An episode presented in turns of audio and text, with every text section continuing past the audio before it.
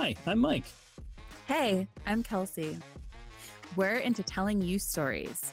Sometimes funny, sometimes awkward, sometimes creepy or sad, but who knows? Every month it's different, but no matter what, you'll be asking yourself. Okay, WTF? Welcome, friends. Hey, Mike. Oh, hi, Kelsey. Can you believe that this is episode five? No, I can't. You're lying. I'm not lying. I wish I was lying because I wish this was episode 500. Whoa, that's crazy. Crazy.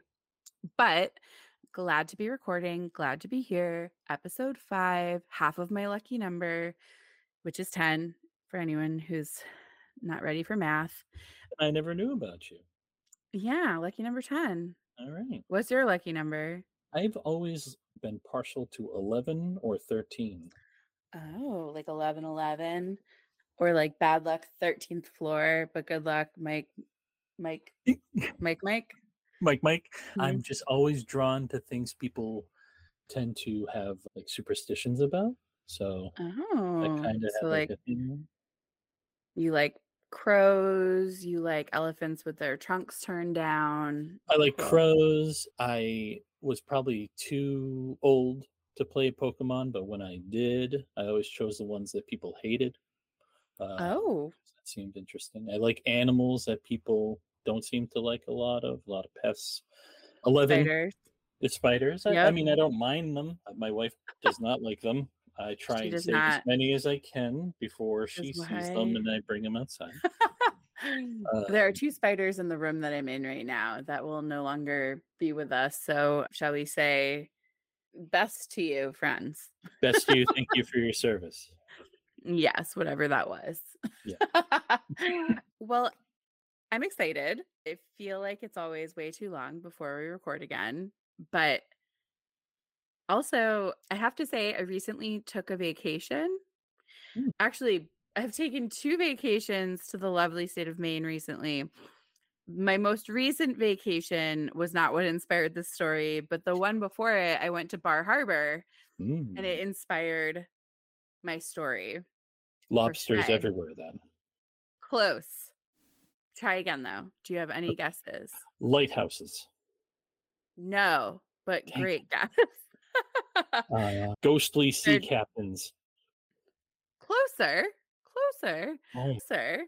We'll see. We'll see where we land on this, but that's where the inspiration came from. Uh, You know, we've talked about we've got these running lists of like moments that make us go, okay, WTF yes. was that about?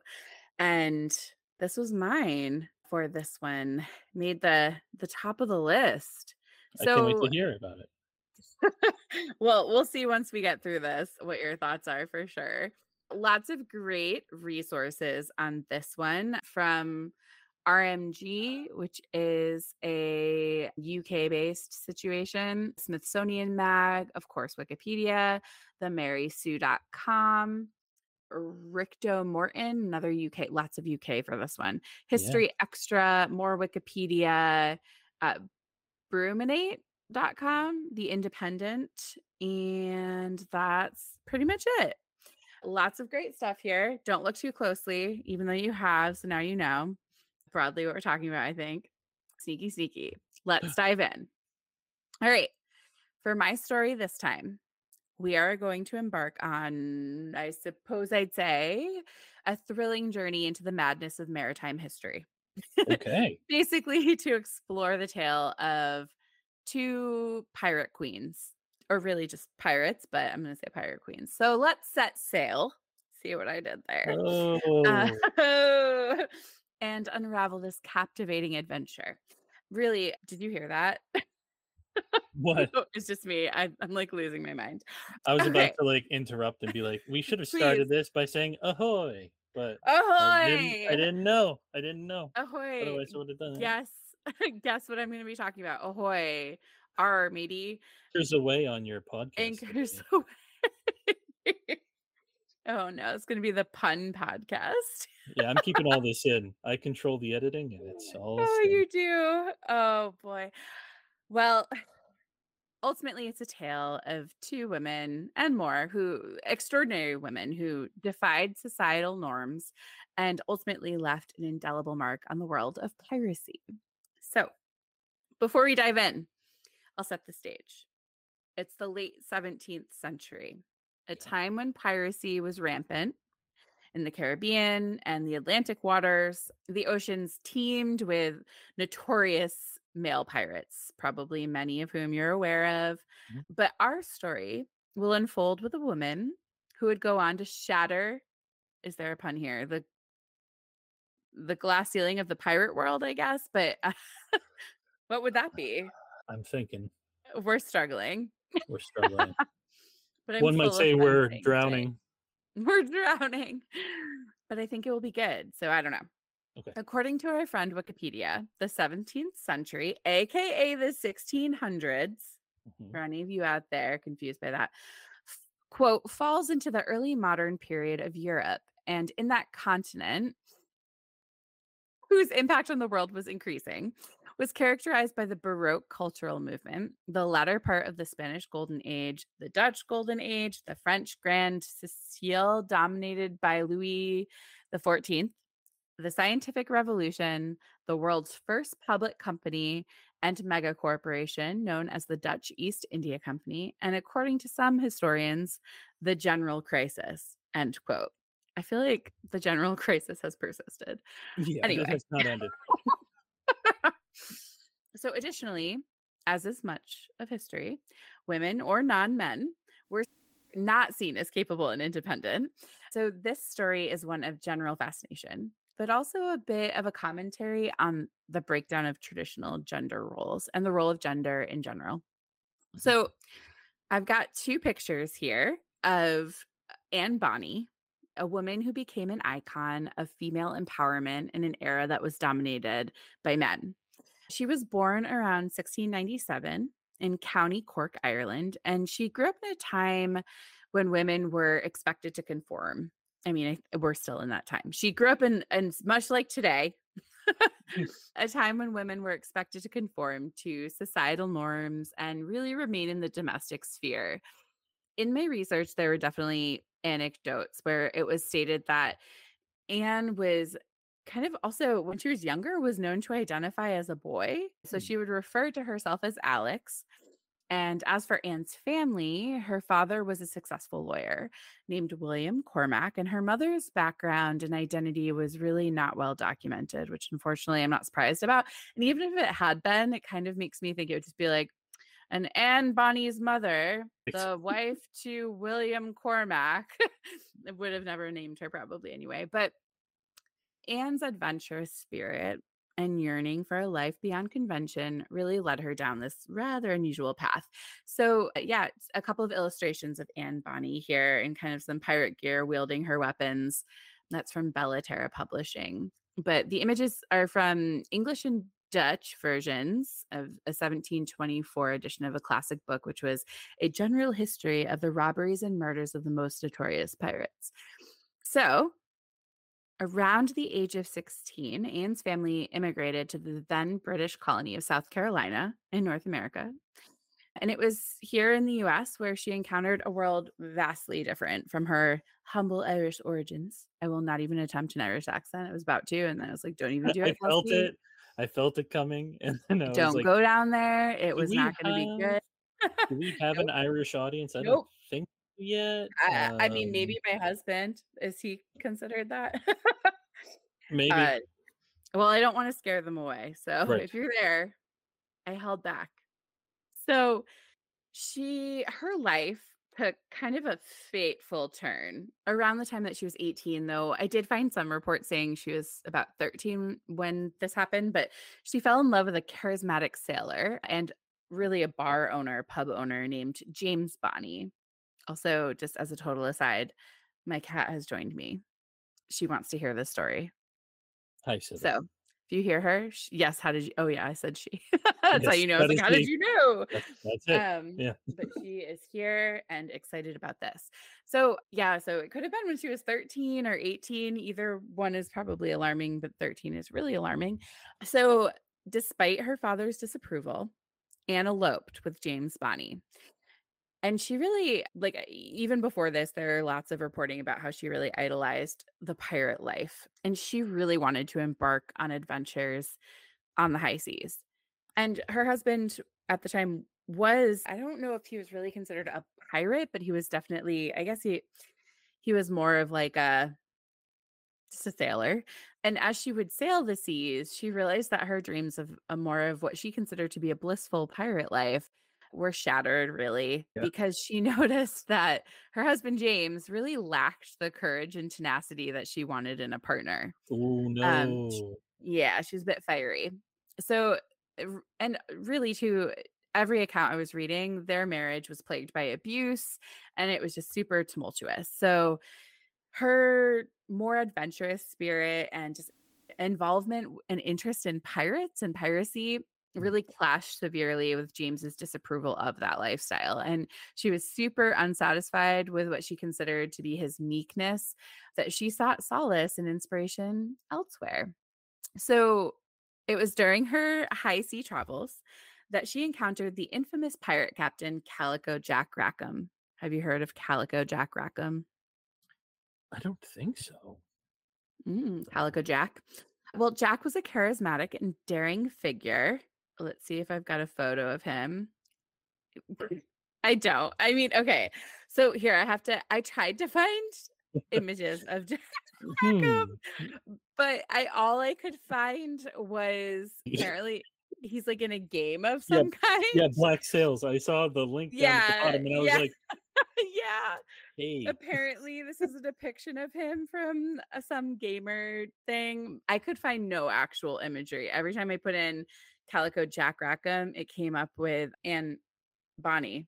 Oh, so i could not find pictures so i laughed and took photos of er, or an illustration of him from the game and his pub which was located yeah tell me. Sorry.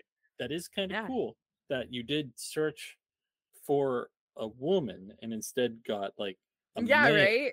because usually women you mean the other way are around. yeah are kind of like yeah they're centered around like how men know them instead it's Yeah. like how this man is known is all because of Because of woman. And yeah, no, it's That's so true. It's so true. I like that. Know it's we'll give that a positive edge here. Yeah. And I I took from that game too his his pub, which was located on the River Thames, which is in the UK, and there's a, a photo of that map area here too on on the water. So not him, but him. Yes. but he was charismatic, he was daring, everything she wanted. And the reason why his name was Calico Jack is because he used to wear very colorful clothing. Gotcha. So she was captivated by his audacity and his charm. He was really the antithesis of her husband. And so she made this life altering decision and she left her husband, James Bonny, and she joined forces with Calico Jack to embark on a life of what she felt was true piracy. Hmm. So, with Anne Bonny now an integral part of Calico Jack's crew, she proved herself as fierce, or more so, as any man on board. She quickly earned the respect of her fellow pirates and was proving her worth in numerous battles and raids.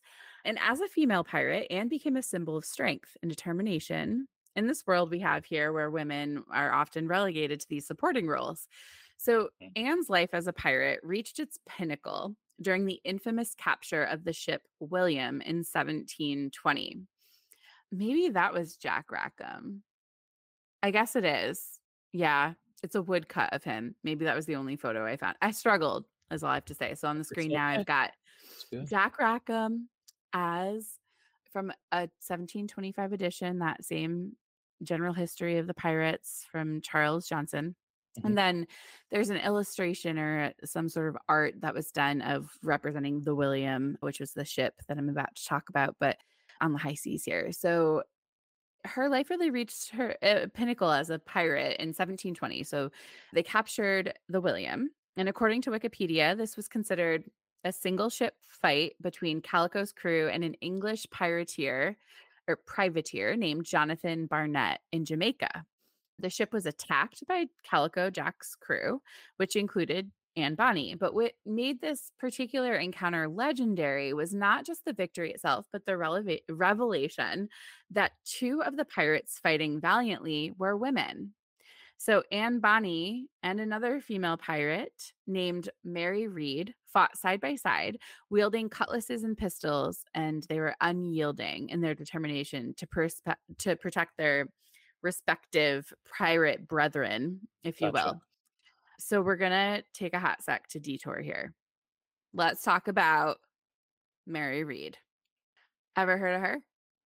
No, you know, pirates are a big blind spot for me in my Oh, history tutelage. ah, well, you are getting the down and dirty here. I am. Um, at least on female or non-male pirates. So, unfortunately, not too much is known about her. Anne definitely is the limelight on this one, but she and Anne definitely shared some similarities in their early years. So, Mary was born in England somewhere around 1690. And when she was young, her brother died. And that led her mother to end up disguising her as a boy. So, Okay. during which time she assumed the name Mark Read instead of Mary Read. And that was all in order to inherit his estate because women weren't allowed Right. to own pop property at that time. So in her teen years, she joined the British military and even fought in the Nine Years' War before Okay. leaving that life behind. I know, right? It's like I, I'm like, it's like not much is known about her, and then there's like these facts, and I'm like, how do we not know anything else? But so she fought in this Nine Years' War and then left that behind and really just turned to piracy in the high seas. So kind of sounds familiar mm-hmm. in some ways. So I've got some illustrations here of Mary Read from that same book that the other, the English and Dutch 1724 editions. Fierce in her pirate gear. And so we're going to go back to where we left off. So Mary and Anne met during the capture of William, that ship. And as an aside, there was actually speculation about an intimate relationship between them, though there's no concrete evidence that necessarily exists. A professor and historian, Kate Williams, explained in an article for The Independent that, quote, lesbianism was not made illegal in the Victorian period, not Right. because Queen Victoria didn't like the idea of it, but instead due to male ministers being anxious that drawing attention to it could encourage women to try it and Yes. subsequently endanger the patriarchal order. So that's fascinating that they didn't outlaw it specifically because of that. But whether it was romantic or just an intense female bond, I don't know. No one knows. Who cares? All is welcome here. But good for them either way, finding Yes. their their person onward. So in 1720, Anne and Mary's piracy came to an abrupt end when their ship was captured by a British naval vessel. Both women were captured, arrested, and ultimately sentenced to death. Anne Bonny's actual fate was seemingly unclear, though. Historians do not seem to agree on whether she was ultimately pardoned due to her claimed pregnancy at the time that she was arrested or whether she was in fact executed. She just kind of seemed to disappear from historical records after the point of her arrest and imprisonment. Sadly, it's unknown what happened to Mary Read. Some historians believe she died of fever while imprisoned, and others believe she died due to childbirth complications in prisons. Because, oh, yeah, did I mention that both women claimed to be pregnant after their arrest? Right. uh, and during their trial. So some people, some of the historians were like, "Oh, they just claimed that to try to get pardoned," and others were like, "No, it was actually true." Uh, who knows? yeah, yeah. Yeah, I gotcha. mean, kudos to them. It's all madness. Their courage and ferocity struck fear into the hearts of their enemies, for who really could have anticipated that among this male dominated crew stood these two women as capable and fearsome as any of them were on that ship. So it was really an unprecedented display of female strength and resilience that did earn Anne Bonny and Mary Read a place in this pirate folklore that has really endured for centuries. That professor uh, and historian Kate Williams stated in an article by Maya Oppenheim for The Independent, quote, they broke gender boundaries and stunned people at the time. They were trailblazers in an incredibly male dominated society who forged their own way. They were lovers, maybe, and both fluid, moving between living as men and living as women. And if And it is true, they have been forgotten from history. They lived determinedly and followed their hearts, both in being pirates and seeking their own destiny, but also following their desire to love each other when society demanded marriage. They were written about all the time, but you see a fear of them creeping in, a desire to downplay or ignore their story in the history of piracy. And I think that it's because writers in the later 18th century and 19th century worried that women were supposed to know their place as wives or servants might get some ideas about living as men's equals and love Mhm. for each other. So, before I wrap it up, I thought, you know, it was really interesting because I, I, when I was on this vacation, I was like, oh, pirates, because they were talking a lot about pirates and pirates on a Puffins tour that I went on. And none of the pirates they spoke about were women. So then I, I asked my husband, I was like, do you know anything about like the first female pirates? Who were they? Like, what was that? And he's like, I don't Yeah. know. And I was like, I really don't know either. Like, I've heard all of these other names. And so that's what ultimately made me look. But when I kept typing in the first female pirates, it kept coming up with Anne Bonny and Mary Read. But then I dug a little deeper and uh, nah, I'm not so sure they were the first. I think that they were just the first Anglo Saxon European pirates that get Right. the most attention. So I did find a whole list of non white, non cis male pirates from over the centuries. And there were three of them that I kind of took note of here. The first one was Dido uh, around 800 BC, the legendary founder of Carthage, sometimes considered a pirate since her legend involves her leading a sea expedition, raids, and the kidnapping of a large group of women and there's a picture of her and a, a painting of her and then also there's a sculpture of her as well at the louvre so the next one being Sayyida al-Hurra, which was she was from the mid 1500s, known as the ruler of the western coast of Morocco for over 30 years, and a powerful Barbary corsair operating out of a location near Morocco. She was allied with the Ottoman corsair who operated out of Algiers. She raided Christian ships from Spain, regaining wealth her family had lost during the expulsions of Muslims from Spain. And much of the wealth was used to revive where she grew up or where she kind of reigned. And her name really means a woman who exercises power. Oh. Yeah. So she she had a lot of a lot of pirate vibes going on. We got some paintings of her on the screen, but this was so long ago. Who knows? Kind of like Dido, but Right. ish. and then the last one I want to highlight is Zhang Yisao. Early 1800s was when she was active, the wife of the pirate Zhang Yi. She participated in his piracy from the time of their marriage in 1801 onward. And after her husband's death in 1807, she took command of his powerful Red Flag fleet and dominated the South China Sea, uh, both militarily and politically.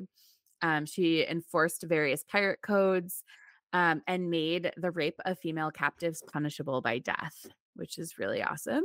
Yeah. Um, yeah. So, and she ultimately surrendered in 1810, but she was allowed to retire in peace. Hmm. So that was kind of cool. So I will end end this story with an interesting tidbit. So Anne Bonny and Mary Read were immortalized and forever commemorated with a statue in 2020. The statue was unveiled at Execution Dock, which was a place where pirates and smugglers were executed for more than four centuries. And that was in Wapping, East London. So the statue of Bonny and Read will ultimately be taken to Burgh Island. It might have been by now already, I'm not sure, which is off the South Devon coast, which is where it, uh, you know, that coast saw pirates come and go for centuries. So I really can't think of a better way for them to kind Yeah. of be together forever and piracy and perpetu- perpetuity. Say that 10 times fast. Piracy thank and perpetuity. but yeah, on the screen is is that those are beautiful. Right? They're gorgeous. It is a really interesting sculpture. So that is the story of the quote unquote first female pirates, pirate queens, not really the first, but two interesting ones. Please look up other ones. There's actually quite a lengthy list, and you can get all of our resources in the show notes in the deck that we provide with all the pictures and everything. So uh, if you go to the Wikipedia link, I have one of them is a lot of female pirates from over the centuries. Really cool stuff. Just less information on a lot of them. Yeah. But very cool nonetheless. Absolutely. So you mentioned you found this rabbit hole in Bar Harbor. Was there a lot of Mhm. pirating up there? Mm, there was some pirating. There oh, I want I'm trying to remember one of the stories that that was told and I I honestly just kind of like passed out mentally because I was like, okay, one, I was looking for puffins, but two, I was like, okay, enough with all these like male raiders. Yes. exist today too. So I kind of just got curious about female pirates and Yeah, tapped out. cool. But there were pirates. I just don't because they they kind of from my research, they did really spend a lot of time in the Atlantic waters and the Caribbean waters. So Yeah. yeah, maybe there'd be some interest. And sh- the woman who was kind of giving the the guide for our tour was talking about a few different stories where that was relevant. So Gotcha. yeah, there's got to be some cool Maine pirate Well, stories. call to action for people hmm in Maine or anywhere, really. If you Yeah. know any fun pirate stories, send it our way. Was your great, great, great, great something a pirate? Let us know. Let us know. Yeah. So pirates, piracy in perpetuity. Piracy in perpetuity. It's interesting where we have alliteration with those P's because my story also Oh. has alliteration with P's in it uh, Oh. early on. Uh-oh. Yes. So, nice segue, Mike. We're going to talk about some story sources. We have dau.edu. Very fun and exciting contracting and acquisition during World War One. That sounds so exciting, doesn't it? I'm I'm peeking some of these and I Yes. love this story. Yes. Of course, as always, Wikipedia. Got some history.com. We got some Boston Discovery Guides. So we're going to be some Mm. Massachusetts locals might be happy. History Mm. Today, NPR. Love me some NPR. Mhm. Um, freightwaves.com. That's kind of more like nautical in nature. Mm. Hey, nautical. You oh oh my god, a pun from your story. Those those two ladies were nautical by nature. Sorry, like naughty by nature. Oh god, I'll cut that one out because that's not funny. BostonPublicLibrary.org and uh, U.S. Navy history. Link. So I'm going to start kind of boring. So if you zone out in the audience, I understand. I do have to touch on World War One just briefly. I promise Okay. we'll be soon out of it. So, like I said, we're going to start with World War One. When did that Cool. happen? Well, that was 1914 to 1918. On the screen there, uh, you see Massachusetts. That'll come up in a little bit. Mm. So World War One. I'm not going to go super deep into it. I'm just going to touch on it because it comes. It's all wrapped up in a pretty bow with my story. It was the first major transition with U.S. like forces, like the Army, the Navy, going from kind of being significant-ish, like not really on the global theater, to becoming like a true global power. So World War One Mm. was the first time that really like, oh my God, America is actually, you know, Mm. a force to behold. So with a world war, there's a lot of manufacturing that needs to happen. Mm. And part of that manufacturing process means that there has to be an industry behind it. So there was a national effort to kind of transform these pieces of kind of new coming up. It Hmm. was just before the 1920s. Industrial revolution had just happened like 40 years ago or so. So there was all this new industry coming up, but it was also paired with not a lot of practical applications on how to Mm. uh, transform that industry into like a wartime effort. So where my alliteration with P's comes from is the phrase proper preparation prevents piss poor performance. And that's pretty spot on here because what we have is this industry is like a whole bunch of different bureaus that were kind of like semi autonomous. So they kind of ran themselves and were like the government like kind of peeked in, but not really. So those bureaus worked great during peacetime and Mm. they could not like learn how to communicate or talk to each other during this wartime effort a major like global wartime effort that was world war one And uh, Important question. yes, Did you come up with that or did was Oh, that like no. a slogan of the war? no, that was it's not a slogan of the war, but I, Oh. I think I've heard that since like high school. funny. Oh You know right, you did tell us about the Y2K story. So maybe Y2K. it might have been the nuns in the Catholic school that taught me about that. I was like, did your dad teach it because of the Y2K thing? no, no, I think this this may have been the nuns. So again, proper preparation Mm. prevents piss poor performance.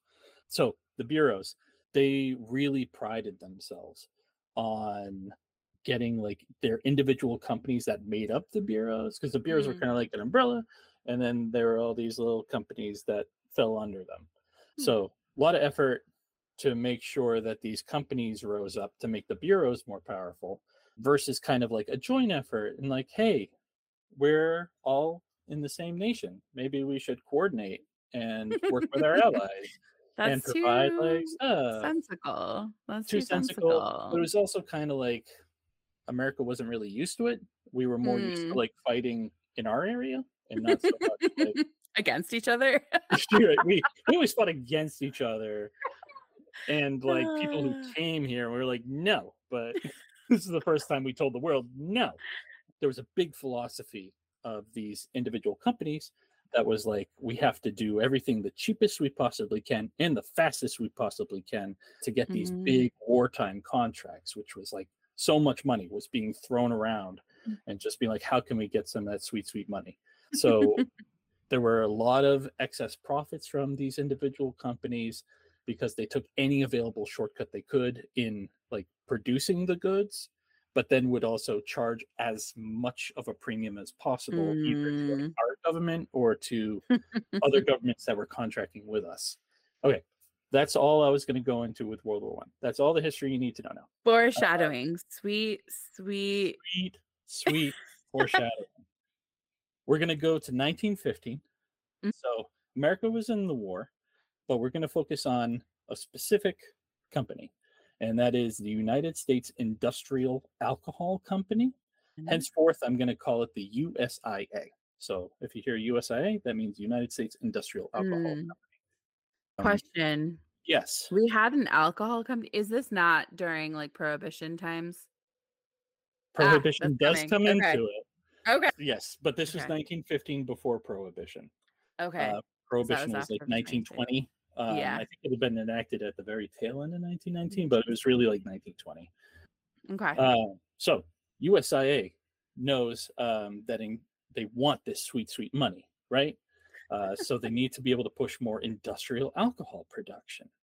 Mhm. And what is industrial alcohol used for? Because it doesn't really, you're like alcohol, like are people just gonna like drink through the war? Like, yeah, that's maybe something, but actually, Sickness. y- that's a great idea, but they actually turned sugars like Mm. sugarcane or molasses into an ethanol and then would further Mm. refine that into uh, a key component Hmm. of artillery called cordite. And cordite is a smokeless gunpowder that's used in things like ammunition, like I said, or like artillery shells. So something that is definitely going to be used and was like a key component Hmm. during the war, especially in World War One. These were really starting to like ramp up. So USIA has a subsidiary company called Purity Distilling Company.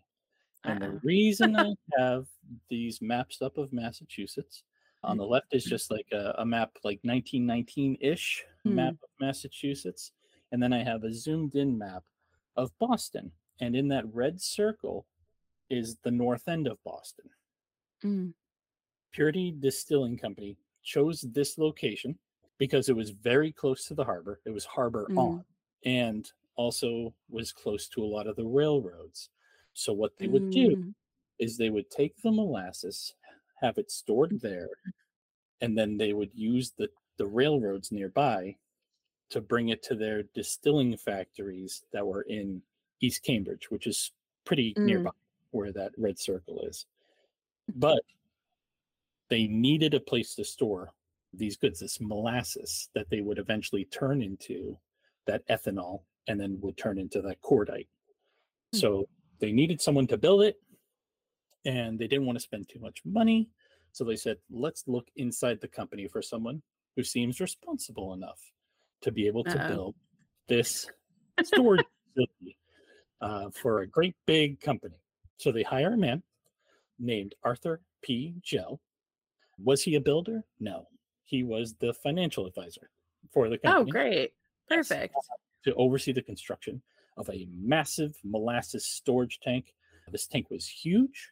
It had uh, Mm, 0.5 million gallon capacity, was 50 Oh, feet man. tall and 90 feet in diameter, and ended up costing about 30,000. The location of which was, like I said, the north end of Boston, Massachusetts, specifically 529 Commercial Street near Keany Square. If you're familiar with Do you know what what's there now? I do know what's there now. Is it is it sugar? Are you telling me later? I'm telling it. It comes into Okay. it.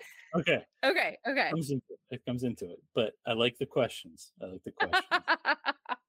so we have this Arthur P. Jell. He's like, I'm gonna do this, and it's gonna be great. And he saved a bunch of money because it could have cost way more than thirty thousand, Mm, but uh, it didn't, and it only cost thirty thousand because it's giving submersive vibes. you know it's real interesting you say that.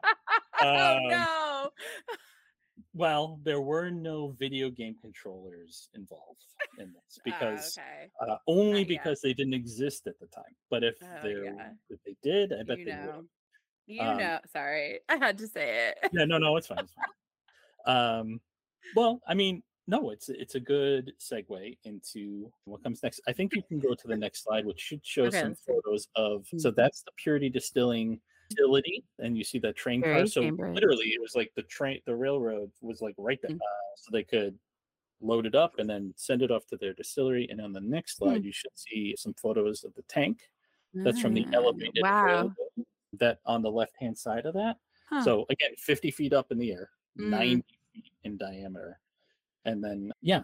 So I've never seen the like visuals of this, so yes. that's cool. Well, Intense. there's a reason, but I won't get into it now because that'll be Okay. the story. ah. Uh, Oh no. Like the submersible, it was not constructed great. that is the uh, kindest way I can say Mm. it. It was made out of seven large curved steel plates that kind of overlapped.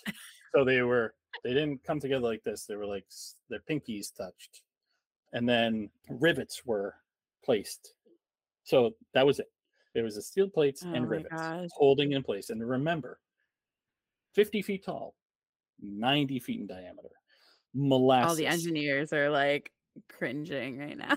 Yeah, yeah. Thirty um, dollars feels really inexpensive even for then. So yeah, this makes sense. mm, yeah. So I'm going to ask you this is like a question and answer session, right? I'm going to Uh-uh. ask you a few questions and I want your honest answer. Do you think Jell had any experience with building? Not for molasses. Not for molasses. Do you think that he could read plans, create blueprints, or understand blueprints? Never met the guy, but something's telling me Hmm, because of the submersive vibes. No. Yes. How about this? This is like a this is like a, a gimme, right? This is a gimme answer. Did he have knowledge of safety practices? Given your description of pinkies, no. No. Uh, okay. I'm wondering. I really want to know if he's related to submersive guy. I should look that up. You I didn't. I didn't think to look up if there's any possible relation there. But maybe. No, he didn't have any knowledge of those safety practices. Uh, he didn't even know that was a thing to think about. Mm, Yes. Another thing that kind of didn't help the situation that will be coming. I know I'm kind of like I'm teasing here, no, no. but Jell only had two months to finish the construction before the first molasses shipment from the Caribbean would arrive in Boston Harbor. So we had thirty thousand dollars Mm. in two months to come up with something that might work. So, like I said, the site was selected because of its um, easy access to the harbor and also the railroad. The tank wasn't even fully tested before the first shipment arrived in 1915. Jell thought that a proper test would be filling it up with water to only six inches deep. And again, 50 feet high, Wow. 90 feet in diameter. I'm sorry, but I get that he doesn't know these things, but like I would imagine if I was a builder or like someone who had to execute on this, I'd be like, hey, hey, question?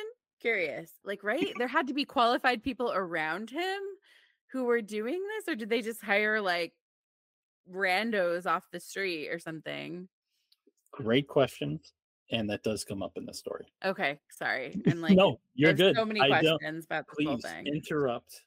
And it means that I've I've structured this well because we're gonna be learning together here. we We're are. learning together. That's great. So, hey, something else to keep in mind, Kelsey, is at this Uh-oh. time, building permits and code enforcement was Uh. not a thing. Mm, People would just be like, yeah, okay. Or they could be bribed and be like, hey, don't worry about it. Okay. So, over the course between fif- 1915 and 1919, the tank would be filled to capacity, which was 25 million gallons, a total of eight times. And Mm. people, when it was full, nearby people would hear like this groaning coming from the area around the tank. Leaking would often occur, so much so that children in the neighborhood would often like gather nearby and would either like have a pot and just be like, "Yay, it's oh my god, that's collecting time," amazing. or would like sip it from the rivets. Oh my Uh, god. Purity Distilling would fix the issue by caulking any of the leaking areas. Mm. And then, you know what? In a brilliant stroke of inspiration, they decided, you know what? I'm I'm tired of people bringing this up, so I'm gonna paint the tank brown so that it doesn't look like leaking molasses. Oh, So let's That's- jump to 1919.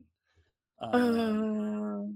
okay. on the left, you can see the tank still there. On the right, we're coming to it. Oh my gosh. World War One was over. The race was on by Mm. Purity Distilling Co. to fill up as, as much as possible with molasses before Mm. prohibition would be enacted because they knew it was on the horizon. Uh, they knew by the Huh. end of the year that it would be enacted, and Mm. they were trying to get as much molasses as possible so they could send it to the distillery to turn it into Mm. rum. Because af- once prohibition happened, alcohol sales would plummet and Mm. I thought this was their last chance for a big cash grab. On January 12th, 1919, there was a steamer named the Miliero that arrived from the Caribbean to Boston Harbor and pumped Mm. 600 gallons of warm molasses into the tank, which brought the total contents of the tank to 2 million gallons. So there had already my been some molasses in there, and this is January. So the molasses is cold Mm. that's already in there. And then the molasses from the ship is coming from the Caribbean, which is warm. Why am I bringing up this warm and cold molasses? Who cares? Well, Mhm. If you introduce, especially like a sugary substance, any kind of like temperature fluctuation, fermentation can happen. This is normally not a problem because with good building codes, you know, there's a lot of vents that are open to take care of any of these fermentation gas pressures building up and causing any problems. And to to the little credit I can give Purity Distilling, they did have some of those on there, but those were only open like spring, summer, fall. Why would Mm. the winter? Because it's always cold, right? Smart. So we're going to go a few days later, January 15th, 1919. It was a beautiful, pleasant winter day Mm. in the whole New England, Boston area. Something that we here experience every year, fall, spring, where it's the dead of winter and then all of a sudden, Mm. like in the 40s for about a week or so. And we're like, oh my God, this is beautiful. And then the temperatures plummet. And then we're reminded where we live. No, it's not. so, warm winter day, people are walking around, enjoying themselves. The plant supervisor at Purity Distilling decided, you know what? Such a beautiful day. Nothing's going to happen today. I'm going to leave early and spend time with my Uh. wife and Emily. And uh, just around 12:30 on January 15th, 1919, nearby witnesses began to hear a sound that sounded like gunfire, but it wasn't gunfire. It were all Uh. the rivets no. exploding out. And when that Imagine being that kid like licking the rivet as Oh, no. like bam. it's a beautiful day here in 1919 in winter, and I'm enjoying it. to get your weather. face exploded. Yeah. Sorry. Anyway. No, it's okay. We're all going to affect transatlantic accents, and it's going to be fine. Oh god. So William White, the distilling uh, distilling supervisor, wasn't there uh, to hear like the rivets exploding. He wasn't there to understand that because of the warmth of the fall spring that Boston was experiencing, to open those vents to allow any of those fermentation gases to safely release. Because why would there be fermentation in January, right? So what ended up happening? Science. Science. What ended up happening is science. The tank exploded, and the force of 2.3 million gallons of molasses came bursting out of the tank in all directions. And it was like a tsunami and a tsunami of molasses. molasses. And I don't know if you know what molasses Ah. is, but it's a lot more thick and it's a lot more viscous than water is. Like all, all, all that water would It's be really bad, like on its own, right? Mm. But molasses has all that viscosity, which means that it's going to hit things with so much more potential energy because Mm. science. Uh, science.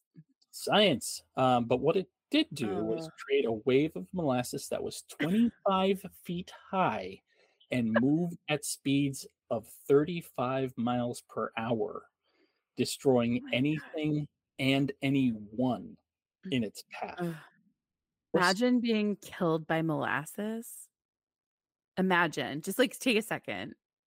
No, yeah, no. Um, Like all the orifices. Okay. Yeah. Go on. Yeah. Yeah. Uh, sorry for our audio Uh, listeners. I was nodding my head yes. with the the force. Uh, Speaking of ugh. force, the force of the wave was so great that it completely destroyed and leveled nearby houses. Um, uh, it collapsed a nearby railroad trestle and took a firehouse, Engine 13 firehouse, that was like right next to the property, took it off of its foundation, lifted it up, and pushed it 10 feet into the harbor with people inside of it. oh my god. So you can see on the slide on the right hand side, that's some aftermath of the it just it looks insane like the amount of destruction and even on this next slide here this is that railroad trestle where you can see part of the rivets and part of the tank just slammed into the railway and thankfully there was a conductor at the time that was going across on the train was able to stop in time and got all the opposite sides to be like well the bridge is out like you cannot come or there's going to be an issue so the first to assist were 116 cadets from the USS Nantucket. That's the ship on the left hand Mm. side there. I Mm. will mention that the slide does call that the USS Ranger because at the time, 1876, that's what it was called. It would be later recommissioned to the USS Nantucket in 1918. Nothing very like crazy about the ship. It was like a training ship that just Hmm. stayed in the harbor kind of thing, like the Constitution kind of does, except we don't take tours on the USS Mm. Nantucket. So the Nantucket was moored nearby. The lieutenant com- uh, commander, Howard Copeland, had actually witnessed the storage tank explode and immediately rushed to offer aid and called everyone to their, you know, to help. The molasses was so thick that it was almost impossible for any aid workers. So we had those sailors, we had police uh, that had been called. There had actually been like policemen that were nearby, like on their patrol beat, that had to run away as the wave of molasses was coming towards them. There was a Red Cross, any bystanders, they wanted to help as much as possible, find any survivors. I have a, a article of the Boston Post here. I'm going to say a little quote. The Boston Post reported molasses waist deep covered the street and swirled and bubbled about the wreckage. Here and there struggled a form, whether it was animal or human being was impossible to tell. Only an upheaval, a thrashing about in the sticky mass showed where any life was. Horses died like so many flies on sticky flypaper. Mhm. The more they struggled, the deeper in the mess they were ensnared. Human beings, men and women, suffered likewise. By 1 p.m., so only 30 minutes later, approximately 100 to 150 people that were injured were brought to Haymarket Square, which is nearby in the North Mm. End. There was a relief station that was hastily set up to take care of any wounded, gather any anyone that had passed. In the end, there were 21 fatalities, untold loss of life from horses, other animals, Hmm. uh, most of them dying from suffocation because of how Mm. viscous the molasses was. Um, orifices. yeah, the orifices, how because of how thick the molasses was, search efforts for bodies were like ongoing. They did end after four days, like actually searching for people because they Mm. figured we're gonna have to wait. And go ahead. No, no, I'm just like breathing deep because it's just so Okay. bizarre. I didn't know Yeah, how many people died from it. Like I've heard this story, but in a different, Yeah. not like as intensely. And for some reason, I thought that like there were no fatal. I mean, I thought that there were no human fatalities, but obviously I was wrong. Yeah, so actually, which I, I was going to bring this up later, but this is a perfect Mm. place to insert it now. Um, I've heard this story since I was Mm. in grade school Mhm. because during field trips we'd always go to Boston yeah, and we'd learn so much, and then we hear about the Great Molasses Flood, and you're like, "What? What are you talking about?" and you're kind of laughing about it. I know I did, Yeah. and maybe I'm a terrible person, but I think most people would be like, no, I totally. I'm still like this is hilarious in the worst way. You're like, "Of course you can outrun molasses, like you've seen it." yeah, Uh, but we have to remember it was warm and Yeah. it was a lot. And this was before I- knew what potential energy was. Now I know a lot better, and it's Science. worse for me knowing a lot better. But uh, yeah, so I had known about this, and so it was something that had always been on my mind. Like, Mm, what happened? People said people died, and I was like, that can't be true. Mhm. So this has been a slow burn for y- from like a little bit, but yeah. So recovery efforts, they took weeks, and they used pressurized seawater Mm. and blast away as much as they could. Because remember, January in Massachusetts, mhm. that fall spring doesn't last long, and it's molasses, and it's going to get cold, and when it gets cold, it Mm. it hardens up and people had to use like chisels to empty out their flooded basements like anything. It took forever to clean up from this. So like what did this lead to? There was an investigation by the boston municipal court headed by chief justice wilfred bolster. I wanted to find a photo of him because he just seems like the type of man that would have like one of those big old wilford brimley mustaches. I couldn't, and I was very upset about it. Ah, you should have just found the video game that features him. Ah, Black Flag, Black Flag. You got Black molasses. Wilfred Bolster, Black Molasses. Oh, that geez. actually a really fun video game, maybe. maybe, maybe, maybe. Yeah. Um, so Chief Justice Wilfred Bolster found that the disaster was due to the company's negligence and held Mm. USIA to be guilty of manslaughter because USIA was the umbrella company. So- But they were like, nah, no, it wasn't. But this would result in the largest class action lawsuit in Massachusetts history to this date, one of the largest in US history to this date. Hmm. There were 119 residents that brought suit against Purity Distilling at USIA. The complete investigation lasted six years. And during this time, Purity Distilling tried to shift blame away from themselves Mm. by claiming that the tank had been a target of Italian American anarchists. So, I do Kids? have to, well, I do have to briefly go into one of our favorite subjects racism. Anarchist?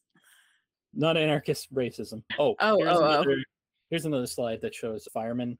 Um, Oh my god. that's like how how thick it eventually became, like, to their knees. Imagine like sludging through that. no.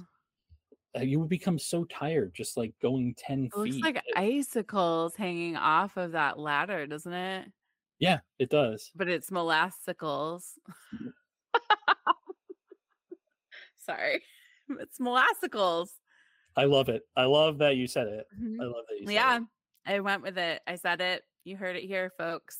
You know what, Now, this winter. yeah, it'd be delicious. Molassicles, TM, TM, TM. Yep. Uh, that's now owned by OKWTF. Yep. If you see it in any candy stores, they stole it from Let us. us know. Yep.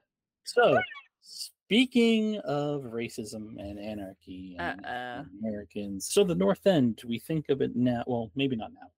Um, Mhm. we used to think of it as like this stronghold of Italian American heritage. I know I used to go, I have about like 50% Italian in my blood. So I've been to like all the feast things. Uh, I've participated in like the war between whose pastry is better. I won't get into that now. I don't need to lose any audience listeners. But before then, say Mm. like turn of the 20th century, maybe a little bit earlier, that was like the very well to do area of Boston. Mhm. And then around the turning of the century, when there were a lot of Italian immigrants coming in, they needed to find a place for them. So what ended up happening is the wealthy left the North End and left that area for the Italians to come in. And they kind of made that area like, whatever you want to do there, we're just going to turn a blind eye, Mhm.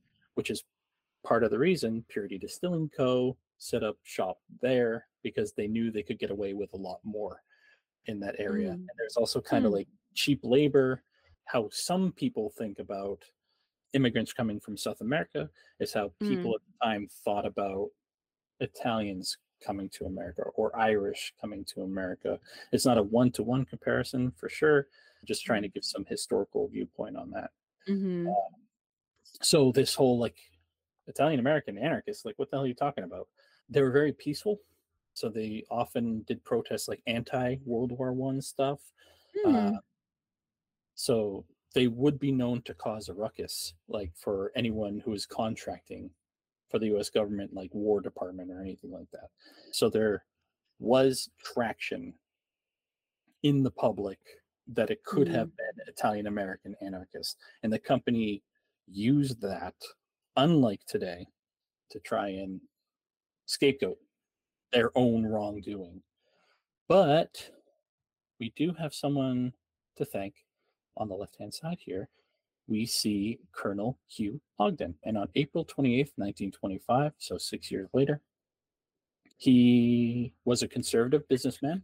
He hated anarchists. He has a wonderful Uh. mustache. I am sad that I couldn't find a He similar sucks mustache so much.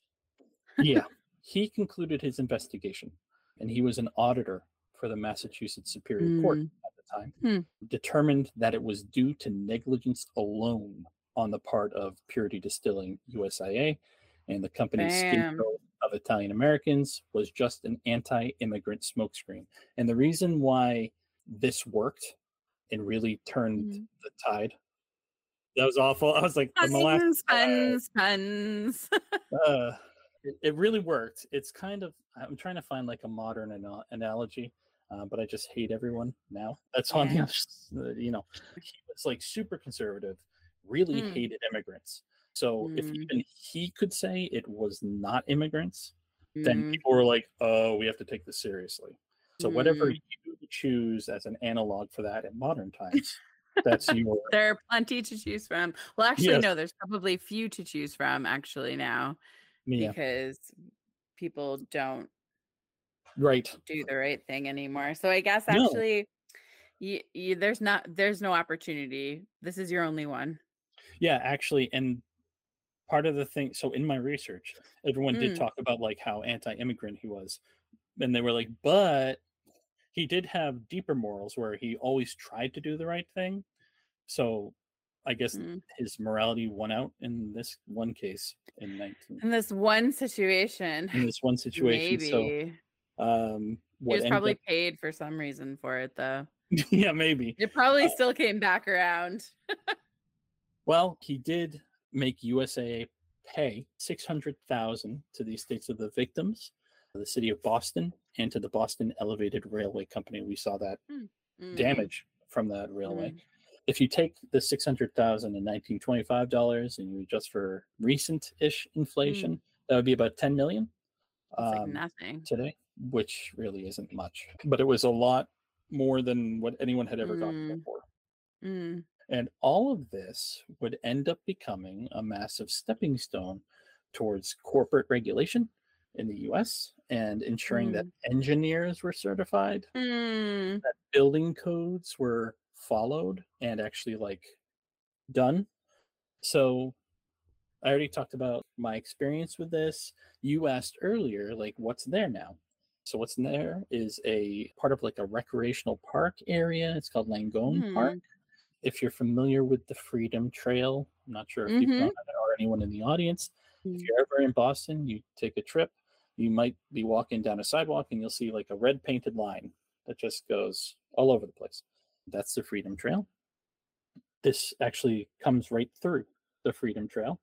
This plaque itself, you kind of have to duck down and look down a, a stairway to be able to see it. So it's not anywhere prominent, but it is located right near actually where the railway would have been the elevated railway where the tank Hmm. itself is is a baseball diamond where people kids play baseball so just interesting Hmm. something i'd always heard and there was like always this folklore i don't know if you ever had it but there were like teachers would be like you know they say on warm sunny days Oh, you can still smell the molasses and i don't Oh. know if i did this because like i was told about the molasses but i Mm. swear like when i was a kid in the 90s hanging out near the science museum I, is that molasses smell i smell something sweet nearby so like what made Boston so sweet.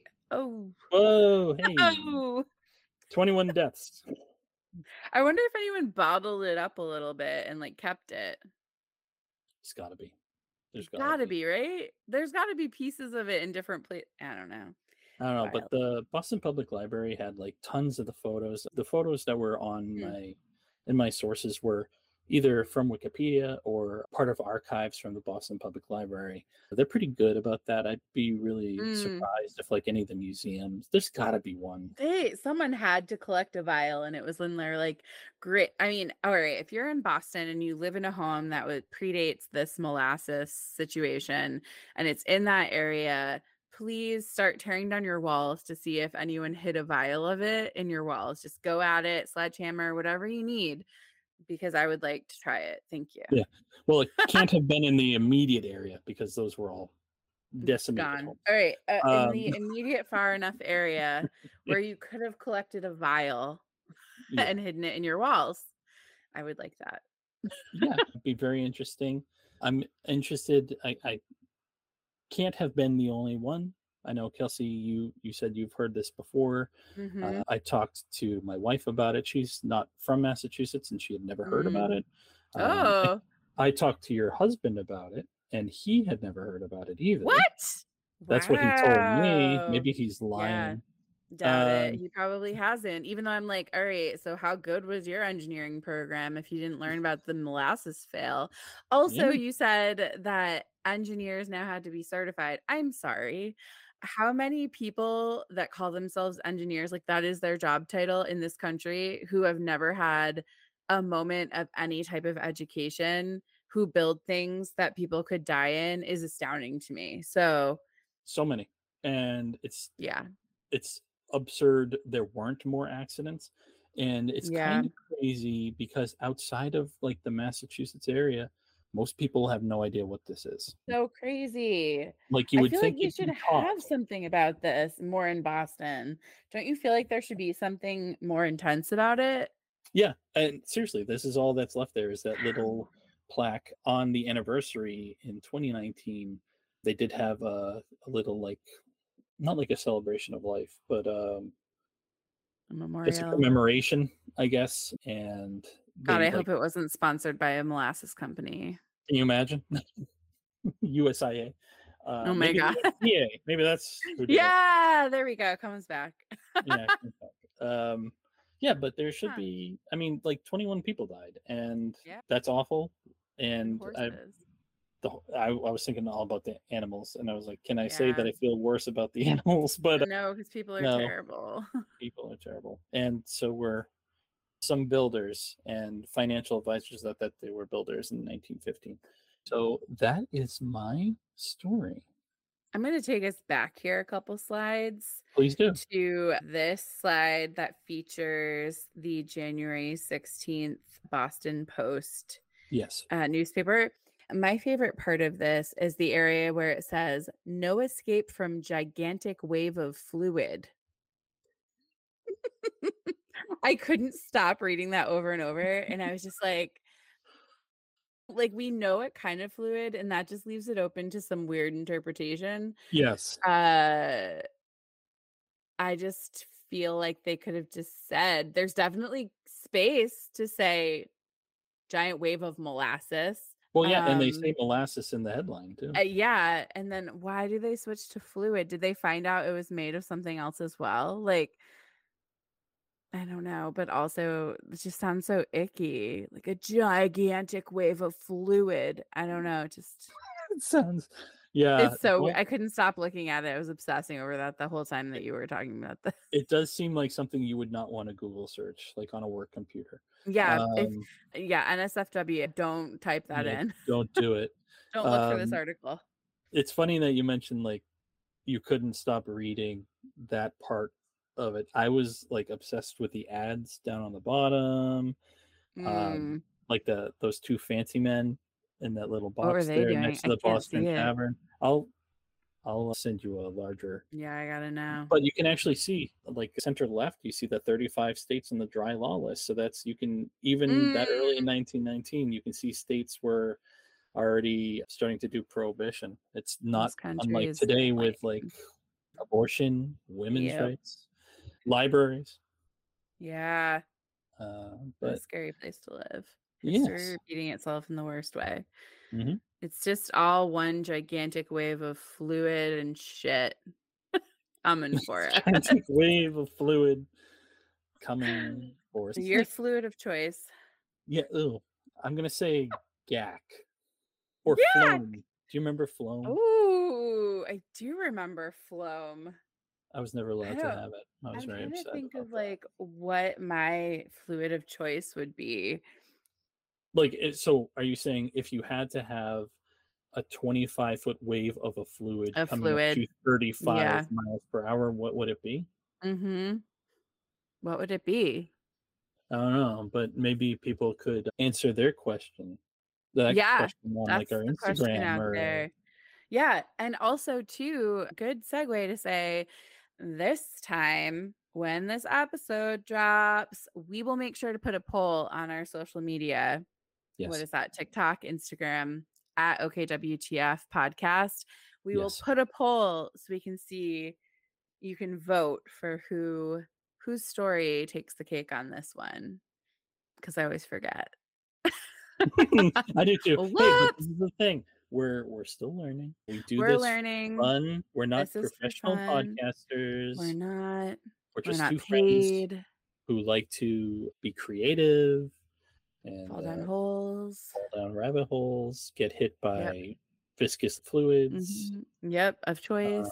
of choices hmm of many different choices. Yeah. So, Mike, Mm. where can people submit their stories to us?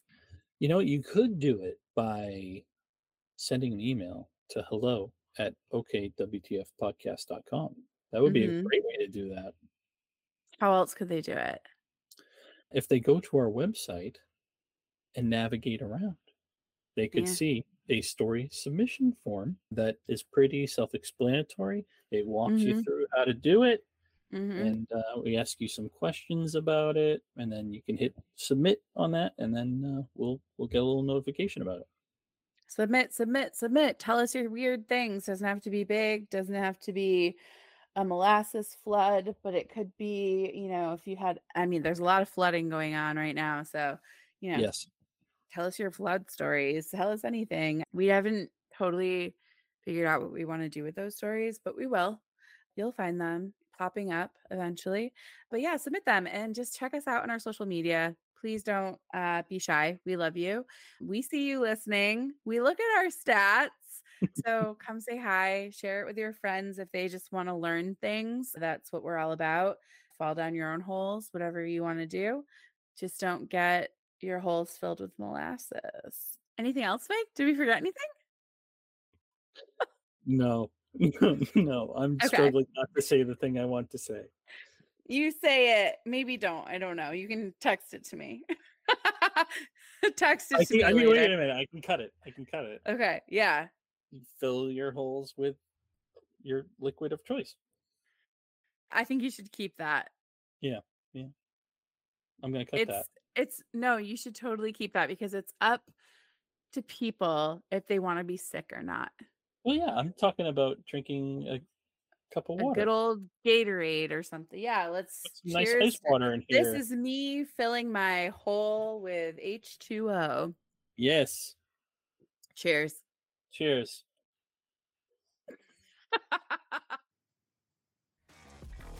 Thanks for getting weird with us.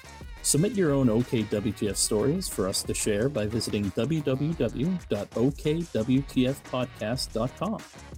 And stay in touch on all the social platforms at OKWTF Podcast. Make sure to rate, review, and subscribe to OKWTF on your streaming service of choice. Thank you so much to Out of Flux and Eyal Talmudi for the use of their song Da Boom Jiggle. And thank you to Bilal Sarwar for their incredible cover art. Until next time.